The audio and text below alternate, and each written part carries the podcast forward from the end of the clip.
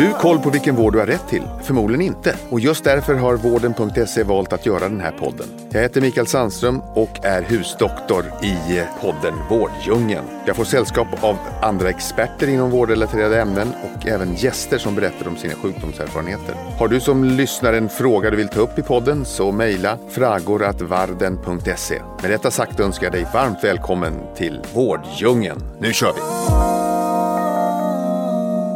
Att göra vården mer tillgänglig är något som jag hoppas ni alla vid det här laget känner till att vi brinner för. Eh, det räcker inte att vi bara har bra vård, man måste känna till hur man får tillgång till den och vilken vård man faktiskt har rätt till. Och vi har ju tagit del, eller tagit del av en undersökning från Läkarförbundet som säger att eh, fler vet vad ens frisör heter än vad läkaren heter. Och idag ska vi djupdyka i kommunikationen mellan vårdgivare och just patient. Och med oss i studion så har vi Pontus Gren som är medgrundare för Muntra. Och Muntra är en digital journalföringsplattform inriktad på tandvård. Och eh, tillsammans med Pontus ska vi försöka att hitta lite bättre i vårddjungeln. Så välkommen! Och välkommen Pontus! Tusen tack, tusen tack! Jättekul att ha dig här! Ja, det är jättekul att få vara med också. Jag tyckte det var så... Eh, det var en ögonöppnare för mig. Just den här Läkarförbundets undersökning med att eh, man vet vad ens frisör heter men ingen koll på vad läkaren heter. Så jag tänkte vi börjar liksom att djupdyka i det där. Och eh, varför är det då enklare att kommunicera med sin frisör än med sin läkare tror du? Ja, alltså jag tror framförallt det har att göra med kraven som man ställer på sina leverantörer de två olika branscherna. Uh, och som frisör, ja, man, man kan ju glädjas åt att man, man har inte lika höga krav på sina leverantörer. Man har inte behovet av så tunga system som är väldigt komplexa och ska göra mycket saker utan mm. man kan komma undan med ganska enkla system och mm. mjukvaror. Mm. Uh, och med det så kommer till också att man man kan upphandla sådana här tjänster som är väldigt generiska för många, många branscher. Mm. Där det finns etablerade aktörer som ja, har väldigt nischade produkter just kring det här med kommunikation och gör det väldigt, väldigt bra. Mm. Mm. Uh, ser man till vårdgivare däremot, de har ju otroligt höga krav på sina IT-leverantörer. Då. Är det säkerhetskrav då framförallt eller? Alltså jag tror att det är blandat. Det är säkerhetskrav, eh, det är regulatoriska krav, eh, men det är också rena funktionskrav. Eh, så att om man tar det här exempelvis med journalsystem, mm. det vi håller på med nu, journalhantering. Mm. Mm. Det är ju enormt höga kundkrav på rena funktioner. Mm. Jag brukar nästan förklara journalsystem som, ja, om du tänker ett CRM-system som alla företag har för att hantera sina kunder. Och så lägger du på de här ekonomiska sakerna. Du ska kunna hantera betalningar, fakturering. Mm. Du ska kunna planera, schemalägga och ha en tidbok. Mm. Eh, och sen ovanpå det så lägger man som alla de här medicinska grejerna som en liten våt filt nästan. okay. Så det är, det är väldigt omfattande avancerade system. Eh, och jag tror att både vi och våra konkurrenter, ja, men vi, får liksom, vi får så mycket önskemål om att bredda våra produkter mer än så också. Mm. Och vad, eh. vad är det de vill bredda mot då? Ja men eh, det man kan se är att en, en eh, vårdgivare de sitter nästan 60% av sin arbetstid i de här systemen. Och de ja. vill sällan gå utanför och liksom logga in i något nytt system. Eh, så skulle du fråga en vårdgivare som vill nästan ha allt i mm. journalsystemet. Då. För det möts ju vi av många gånger att de får sitta med både ett och två och tre olika tidböcker ibland för att få helheten att gå ihop. Absolut. Och eh, det ställs ju väldigt höga krav på oss då som ska komma in och göra, leverera det här. Mm. Eh, och någonstans där, inte minst vi på Muntra, då, så får man ju dra en gräns och förstå, okej okay, vad ska vi göra som är vår core och vad kan vi ta hjälp av andra som kan mm. göra det bättre också då naturligtvis. Och, och vad, vad, är det i kommunikationen som, som brister då, från ditt perspektiv? Ja, men, jag brukar ändå säga det som så här att eh, våra patienter de är ju också konsumenter. Ja. De är inte bara patienter så de har ju en vana av att kunna bete sig och eh, konsumera tjänster från andra branscher. Mm. Det är ingenting som blir annorlunda bara för att det är vård. Eh, men där det brister rent konkret, ja, jag brukar vara ganska saklig och dela in det i tre delar. Mm. Man har mm. ju kommunikation som sker innan behandling. Mm. Man har kommunikation som sker under behandling och efter behandling. Mm. Och i själva behandlingsrummet, alltså under behandlingen, då är ju Mm. ofta vårdgivarna väldigt, väldigt duktiga på att informera om vad som händer, vad man gör. När man väl Ja. ligger i stolen. Ja men exakt, Ja. nu, säg till om det blir obehagligt, nu ska Ja. jag göra det här, nu ska vi skrapa tandsten, etc. Mm. etc. Men där det brister, det tenderar ju vara innan och efter behandlingen Mm. då, Mm. när de inte är i rummet. Och, och varför, är det, så- varför är det så viktigt med bra kommunikation då? Ja, men, eh, ett rent konkret exempel, om man tittar på en stor del, kanske nästan till och med majoriteten av alla IVO-anmälningar, eh, då är det till följd av dålig eller bristande kommunikation. Mm. Eh, och där är det väl då exempelvis att man kanske inte har varit tillräckligt tydlig eller kunnat kommunicera med patienter på ett tydligt sätt. Mm. Eh, om exempelvis då vissa komplikationer, eventuella risker med behandlingen och sånt där. Då. Mm. Eh, så här är ju kommunikation helt och hållet avgörande. Mm. Och eh, behövs det verkligen ett till eh, journal och bokningssystem inom tandvård? Jag tycker absolut onekligen att det behövs. jag är Det lite är partisk. skönt att du svarar ja på den Ja. frågan. Då. Ja. Nej, är men vad är- liksom, vad är, vad är ur ett patientperspektiv då? Vad är det liksom? Men jag tror att som patient när man eh, kommer till vården och vi är ju mer nischade mot tandvård då, Mm. Muntra.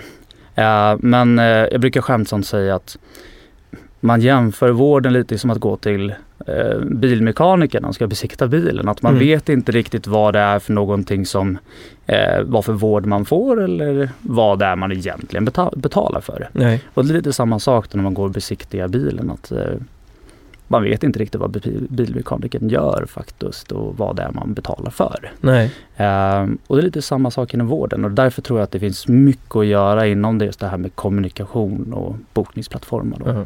Men och hur, eh, rent praktiskt då, hur jobbar ni på Muntra för att eh, göra pas, liksom patienterna mer upplysta om det här då? Ja, så till exempel, det finns ju mycket man kan göra. Eh, vi på Muntra, vi eh, jobbar ju väldigt, väldigt, väldigt mycket med eh, recensioner på behandlare exempelvis, Mm. eh, som patienterna ger. Mm. Inte bara att de säger 1 till 5 hur bra en vårdgivare är, men vi samlar också in mycket information som är rent praktiskt på kliniken, vad, som, vad de har för olika bekvämligheter och vad Mm. de inte har exempelvis. Mm. Då. Eh, men det svåra i det här det är att få dem att förstå vad det är för behandling som de ska få. Det här Mm. vet ju sällan inte patienterna om innan de kommer till kliniken. Nej, nej. Eh, utan det är ju vårdgivaren som försöker förmedla det här. Mm. Eh, Så att det vi fokuserar på mycket där det är exempelvis verktyg för att enklare kunna kommunicera vårdplaner med patienten. Mm. Mm. Eh, I vår värld terapi- kallas det för terapiplan eller också kostnadsberäkning. Så att Mm. man kan dela den på ett bra och effektivt sätt med patienten. Eh, Och det är väl där som vi kommer in, att vi gör en tydlig Mm. sån typ av plan då, som man kan gå igenom med patienten. Det låter helt eh, klart som att vi eh, delar passion för att utbilda människor om hur vårdsystemet fungerar.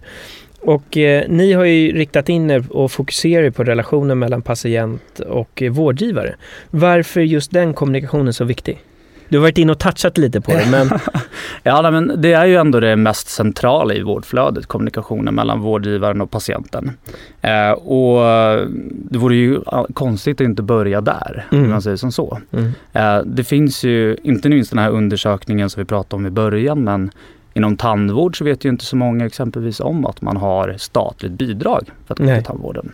Jag tror att det är skrämmande så som en tredjedel som inte känner till att man har ett tandvårdsbidrag ens överhuvudtaget.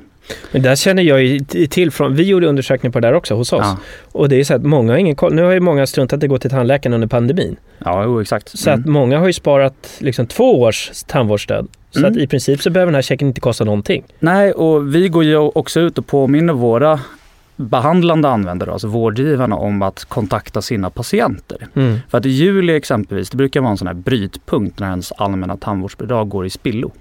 Okej. Eh, för att man har någonting som kallas för allmänt tandvårdsbidrag. Då. Jaha. Eh, och i juli, då, om man inte har förbrukat det, då brinner det inne. Hur mycket pengar rör det som? Eh, det är mellan 300 till 600 kronor då, Ja. eh, givet då. Så Ja. att, eh, det kan man ju gå och göra någonting bättre för än att det brinner inne. Rensa tandsten eller ja, men verkligen. snygga till dem inför sommaren. Första juli sa du? Ja, eh, någon gång, eh, exakt. Jag tror Ja, det är första bra. juli Ja. som det brytgränsen Då går vet där. jag, när jag, jag har inte varit tandläkaren på ett tag så att, Nej. då ska jag ta vara på det där. Du har ett, en morot för att gå dit.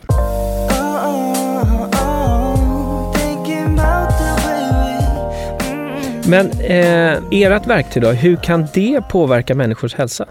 Tycker du?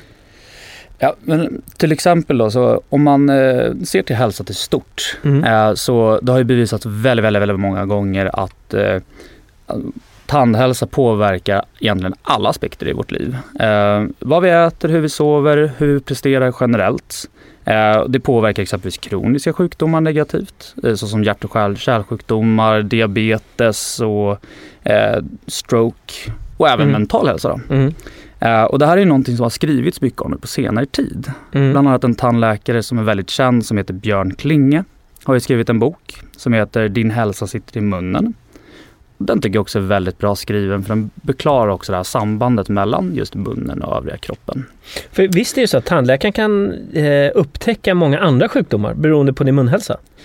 Absolut, ja, men det finns ju klara synergier. Eh, till exempel som ett sår i munnen kan ju leda till hjärt och kärlsjukdomar. Mycket Ja. med plack och liknande sånt där då.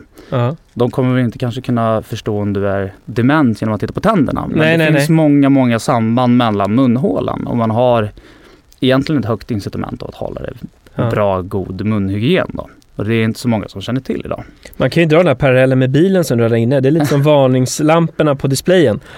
Jo Typ. men exakt. Ja. exakt. Ja. Om, man, eh, om man låter eh, den här oljelampan blinka, blinka rött i flera månader, det är väl en väldigt god eh, referens. Då, då kommer nog motorn kalkylera. Mm. Eh, och det är väl här som vi som digitalt verktyg kan hjälpa till med mycket liksom förebyggande profylaktiskt Mm. arbete och på så vis förändra mycket liksom i hälsa och liv. Och just på digitala verktyg så det sker en lavinartad utveckling nu med massa olika digitala verktyg inom vården överlag och inom tandvård också.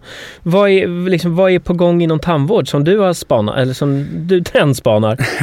Jo, nej, men eh, jag tror att eh, det kommer hända jätte- jättemycket mer inom vård vad gäller utvecklingen här. Eh, vården har ju alltid varit bra på hårdvara och instrument och verktyg då som är utvecklat men mjukvaran har ju fått vänta lite grann och gro. Mm.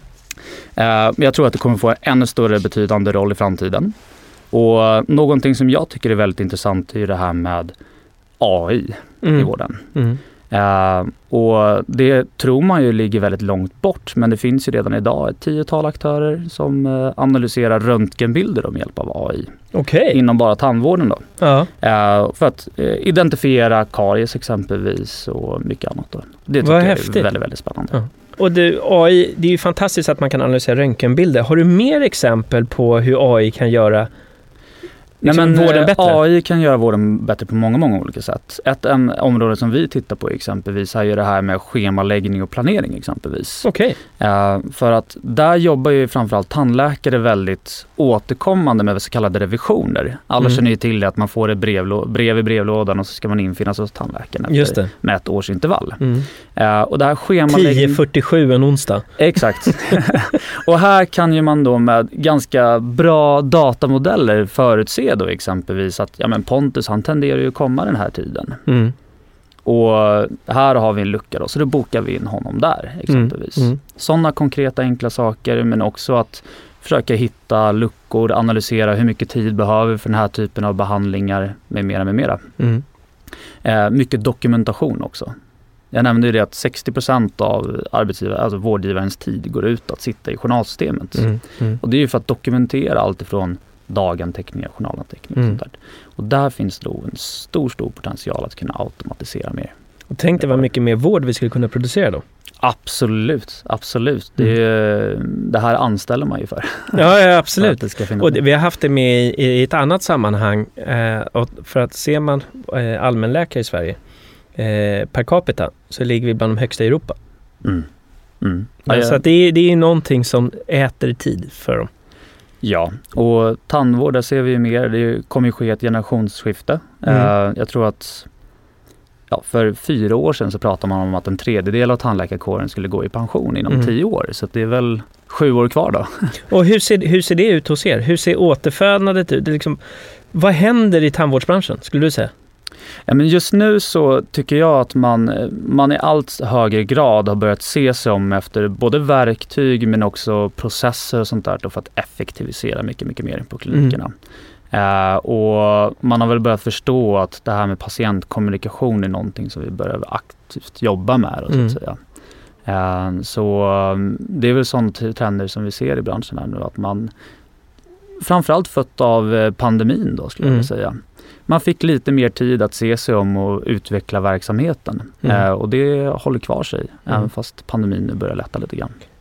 Det, som jag ser hos oss och många av våra kunder på vården eh, är ju att det känns som många som går i pension säljer att kedjor börjar växa fram. Känner, märker ni det av det också? Ja men tandvårdskedjorna absolut. Eller marknaden håller på Mm. att konsolideras. Mm, absolut, och det här är ju någonting man har sett inom veterinärbranschen att man har gjort väldigt, väldigt framgångsrikt. Mm. Eh, och det är på väg att ske inom tandvård också. Mm. Eh, jag tror att de kommer absolut kunna växa sig mycket starkare, tandvårdskedjorna. Mm. Men jag tror också att det kommer finnas många privata enskilda tandvårdskliniker kvar. Mm. Mm.